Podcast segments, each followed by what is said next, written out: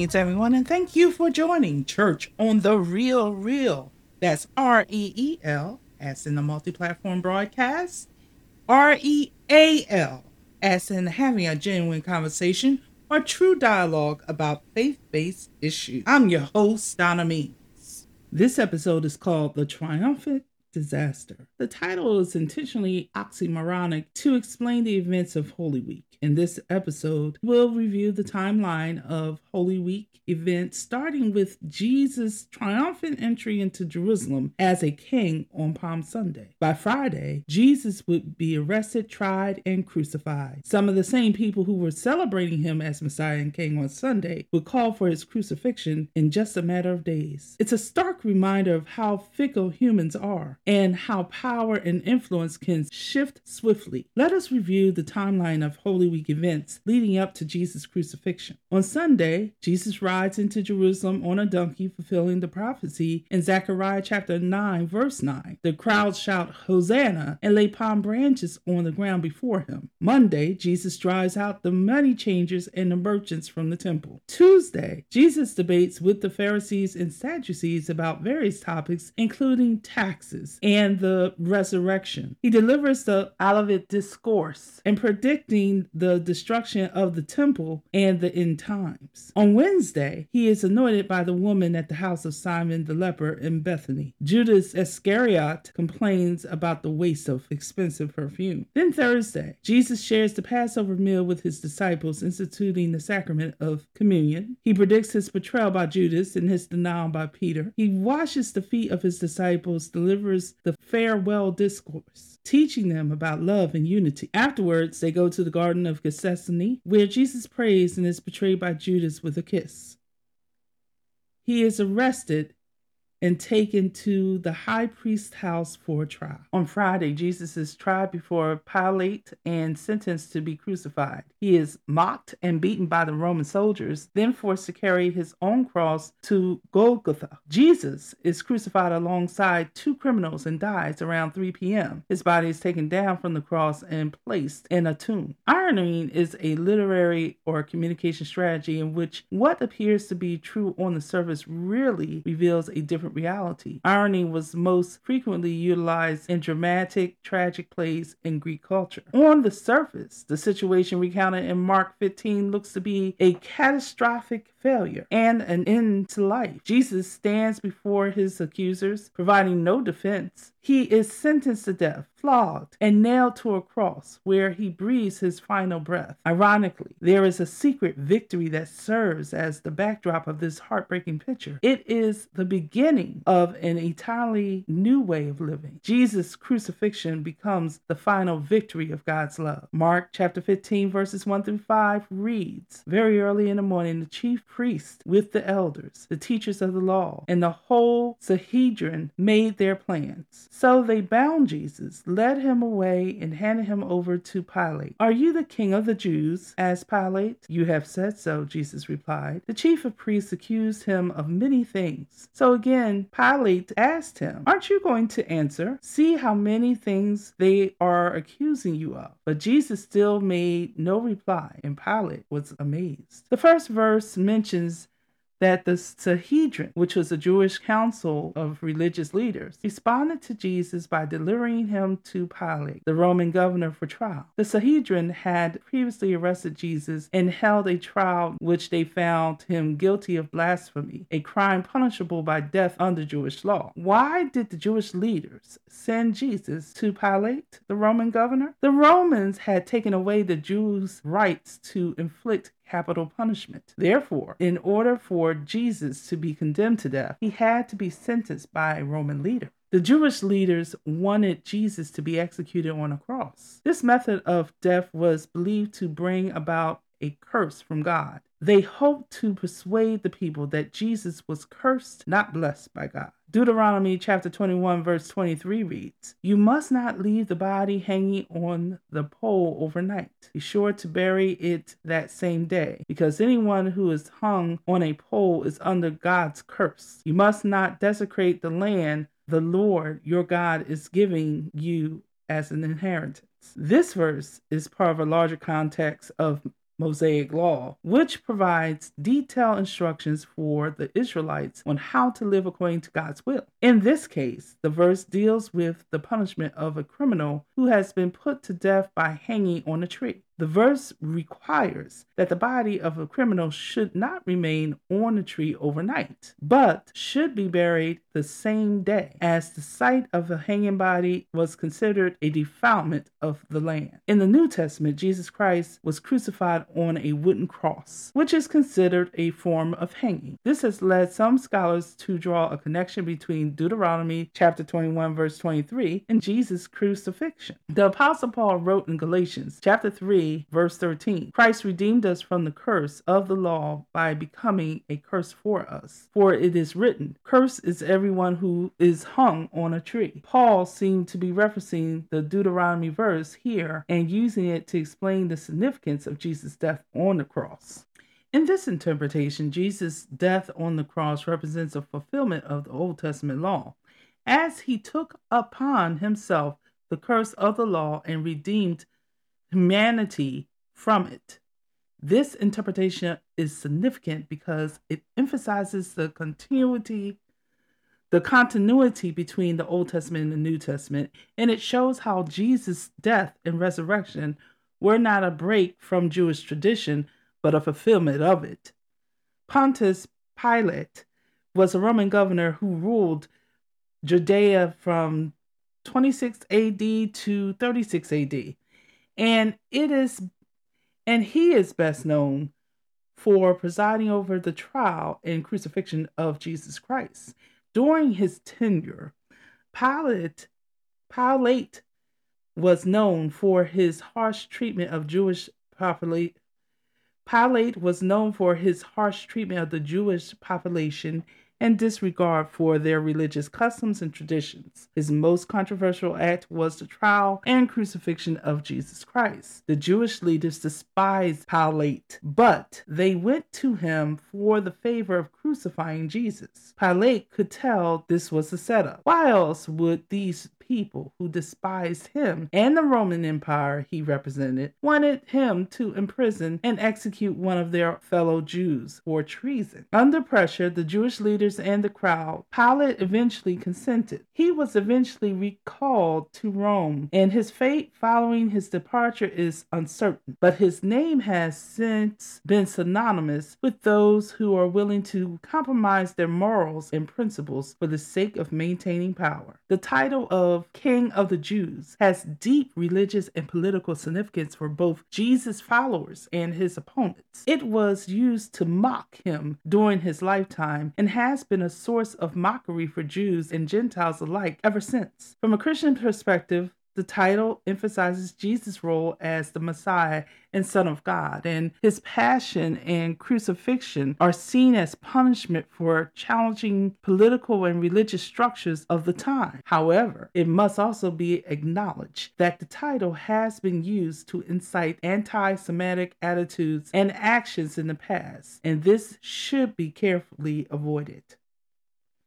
Pilate handed Jesus over to be crucified in Mark chapter 15, verse 6 through 15. reads Now it was the custom at the festival to release a prisoner whom the people requested. A man called Barabbas was in prison with the insurrectionists who had committed murder in the uprising. The crowd came up and asked Pilate to do for them what he usually did. Do you want me to release to you the king of the Jews? asked Pilate, knowing it was out of self interest that the chief priests had handed Jesus over to him. But the chief priests stirred up the crowd to have Pilate release Barabbas instead. What shall I do then with the one you call the king of the Jews? Pilate asked them. Crucify him, they shouted. Why? What crimes has he committed? asked Pilate. But they shouted all the louder, Crucify him. Wanting to satisfy the crowd, Pilate released Barabbas to them. He had Jesus flogged and handed him over to be crucified. Barabbas was a notorious criminal and insurgent who had been imprisoned for his crimes. On the other hand, Jesus was an innocent man who had been falsely accused and unjustly sentenced to death. When Pilate presented the crowd with the choice of releasing either Jesus or Barabbas, he was essentially offering them a choice between two very different kinds of leaders. Barabbas was a violent revolutionary who sought to overthrow the Roman government through force, while Jesus preached a message of love, peace, and forgiveness. The unexpected release of Barabbas from prison foreshadows our forgiveness and freedoms in Jesus in several ways. Just as Barabbas was released from prison and spared from the punishment he deserved, so too are we released from the penalty of our sins and given a new life in Christ. The death and resurrection of Jesus provides the ultimate examples of forgiveness and redemption, and through faith in him, we are set free from bondage of sin and given eternal life. Moreover, the release of Barabbas represented the substitutionary atonement that Jesus would provide. Barabbas was guilty and deserving of death, but Jesus took his place on the cross, dying for the sins of all people. Through this sacrificial death, Jesus paid the penalty for our sins and secured our forgiveness and freedom. The crowd was most likely made up of supporters of the Jewish leaders, but there were the disciples and the people who had screamed Hosanna in the highest heavens days before.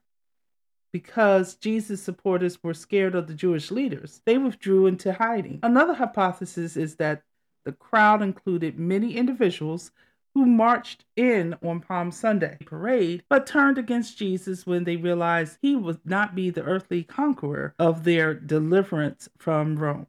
Mark chapter 15, verses 16 through 20 reads The soldiers led Jesus away into the palace, that is, the praetorium, and called together the whole company of soldiers. They put a purple robe on him, then twisted together a crown of thorns and set it on him. And they began to call out to him, Hail, King of the Jews!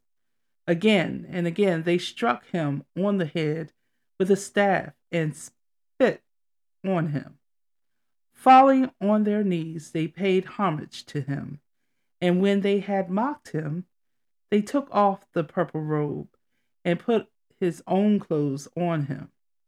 Then they led him out to crucify him. Mark wrote his gospel for a Roman audience and added key elements that we might overlook but would have been obvious to his original audience. When Roman forces scored a major victory and returned to Rome, they would march in a triumphant procession. Victorious generals would lead a parade through Rome's streets in a civic and religious celebration of the Roman Empire's power. Some generals even used the victory marches as a springboard to take Rome's crown and control the empire. Every Roman triumph march was well prepared and followed a consistent pattern. So let's compare the Roman triumph march with the crucifixion crucifixion of Jesus as indicated in Mark chapter 15, verses 16 through 24. I have identified the pattern of the Roman triumph march and how it is very similar to what was followed in the crucifixion of Jesus. The first common trend is the march to Praetorium. Roman marches always began at the Praetorium the soldiers escorted Jesus to the palace, which was at the Praetorium. Then they would get the entire cohort summoned and organized. In the same fashion, with Jesus, they summoned together all of the soldiers. The general would be dressed in purple, a regal hue forbidden to be worn by lower ranks. They dressed Jesus in a purple robe. The general was awarded a victor's crown. They twisted a crown of thorns and placed it on Jesus' head. Soldiers pledged their loyalty in posters or signs hailing the general's triumphs.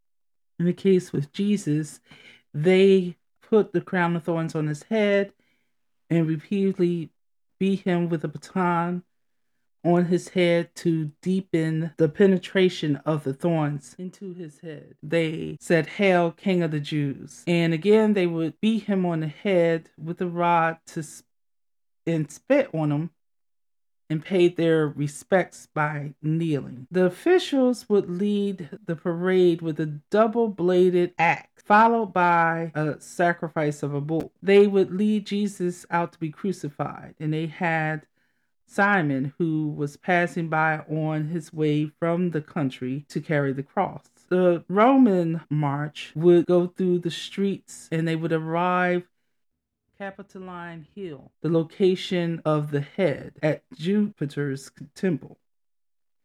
They led Jesus to the site named Golgotha, which means the place of the skull. In the Roman march, they would offer the general wine, but he would decline and spill it on the altar or on the bull. Similar fashion, they offered Jesus wine with myrrh, but he declined it. The bull would be slaughtered in the Roman march, and with Jesus, he was crucified. Mark chapter 15, verses 21 through 32 read A certain man from Cyrene, Simon, the father of Alexander and Rufus, was passing by on his way from the country, and they forced him to carry the cross. They brought Jesus to the place called Golgotha, which means the place of the skulls. Then they offered him wine mixed with myrrh, but he did not take it. And they crucified him, dividing up his clothes. They cast lots to see what each would get. It was nine in the morning when they crucified him. The written notice of the charge against him, the king of the Jews. They crucified two rebels with him, one on his right and the other on his left. Those who passed by hurled insults at him, shaking their heads and saying, So, you are going to destroy the temple and build it in three days? Come down from the cross and save yourself. In the same way, the chief priests and the teachers of the law mocked among them themselves. He saves others, they said, but he can't save himself. Let this Messiah, the King of Israel, come down now from the cross, that we may see and believe. Those crucified with him also heaped insults on him. There is several theories as to why Jesus was crucified at Golgotha. One theory is that it was a common place for executions to take place, as it was outside the city walls and visible to all who passed by. Another theory is that the same name comes from the Aramaic word Golgotha, which means the place of the skulls, and was so named because the site resembled a skull. From a theological perspective, Christians believe that Jesus was crucified at Golgotha as a fulfillment of prophecy and as a sacrifice for the sins of humanity. The New Testament describes Jesus' death as a substitutionary atonement meaning that he died in place of sinners to pay the penalty for their sins and to offer them salvation. The crucifixion of Jesus is therefore seen as a central event in Christian theology and is celebrated by Christians around the world on Good Friday. In Mark chapter 15, verses 22 through 24, it is recorded that Jesus was offered wine mixed with myrrh while he was being crucified. Myrrh was a bitter resin that was commonly used for medicinal purposes, such as pain relief and anesthesia. There are different interpretations as to why Jesus was offered wine mixed with myrrh. Some scholars suggest that it was a gesture of mercy intended to dull the pain of the crucifixion. Others believe that it was an attempt to prolong Jesus' suffering by delaying his death, as myrrh was known to have a narcotic effect. However, the most accepted interpretation is that the wine mixed with myrrh was offered to Jesus as a gesture of mockery and humiliation. The Roman soldiers who crucified Jesus would often offer their victims wine mixed with myrrh to further degrade and humiliate them. In any case, Jesus refused to drink the wine mixed with myrrh, as he was determined to experience the full extent of his suffering and to fulfill his mission on earth. The Roman punishment for rebellion was crucifixion. Only slaves or non Roman citizens were permitted to be crucified. Jesus was crucified. He would die as a rebel and a slave, not as a king he came to be. This is exactly what Jewish religious leaders desired, and it's why they didn't just want to murder him, they also wanted to erase his teachings and his memory. Furthermore, crucifixion would place the blame for killing Jesus on the Romans. Jesus was nailed to a wooden cross and left to die of suffocation or other causes over several hours or perhaps days. The physical agony of crucifixion was horrific, as the weight of the body pressed down on the nails, producing tremendous anguish in the hands, feet, and limbs. Jesus would have also suffered from dehydration, exposure, and other physical injuries. But Jesus' death had far reaching consequences. The crucifixion was also intended to act as a deterrent to anyone who might defy Roman rule. By being crucified in this manner, Jesus suffered not only physically, but also public humiliation and disgrace. Thus, the people who were passing by the scene mocked Jesus, saying, that if he truly was able to perform miracles, he should save himself from the cross. The chief priests and the scribes also mocked Jesus, saying that although he had saved others, he could not save himself. The other two criminals who were being crucified with Jesus also insulted him. The death of Jesus, Mark chapter 15, verse 33 through 39, reads At noon, darkness came over the whole land until three in the afternoon. And at three in the afternoon, Jesus cried out in a loud voice, Eloi, Eloi, lama sabachthani, which means, My God, my God, why have you forsaken me? When some of those standing near heard this, they said, Listen, he's calling Elijah. Someone ran, filled a sponge with wine vinegar, put it on a staff, and offered it to Jesus to drink. Now leave him alone. Let's see if Elijah comes to take him down, he said. With a loud cry, Jesus breathed his last. The curtain of the temple was torn in two from the top to the bottom. And when the centurion who stood there in front of Jesus saw how he died, he said, Surely this man was the Son of God. Many believe that when Jesus cries out, saying, Eloi, Eloi, lama sabachthani, that Jesus may have been reciting Psalm 22. Psalm 22 is a prophetic psalm in the Hebrew Bible that describes the suffering and persecution of an innocent man who feels abandoned by God. It is believed by some Christians that this psalm foreshadows the suffering of Jesus Christ on the cross. In this psalm, the psalmist expresses feelings of abandonment by God, intense physical pain, and public shame. The psalmist also describes the mocking and ridicule of those who are witnessing his suffering. One of the most well known verses in Psalm 22 is verse 1, which reads, My God, my God, why have you forsaken me? This verse is significant because it's also the cry that Jesus utters on the cross according to the Gospel of Matthew and Mark.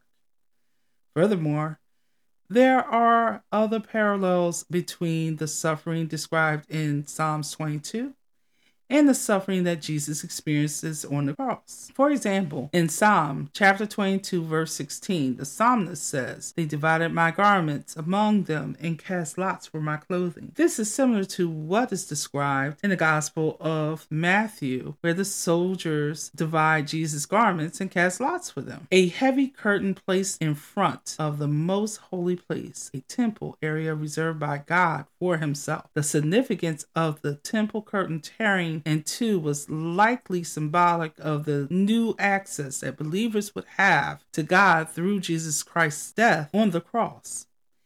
In the Old Testament, the curtain or veil in the temple separated the Holy of Holies, where the presence of God was believed to dwell, from the rest of the temple. Only the high priest was allowed to enter the Holy of Holies once a year to offer sacrifices on behalf of the people. The tearing of the temple curtain in two at the moment of Jesus' death signified that access to God was no longer restricted to the high priest, but was now open to all who believed in Jesus. The tearing of the curtain from top to bottom also emphasizes that this was a divine act rather than a human one. In other words, Jesus' death on the cross removed the barrier between humanity and God, allowing anyone who believes in him to approach God directly without the need for an intermediary. This event is significant because it represents the fundamental shift in the way that believers could relate to God and points to the central importance of Jesus' sacrificial death in Christian theology. The accounts of the crucifixion in the four Gospels are similar in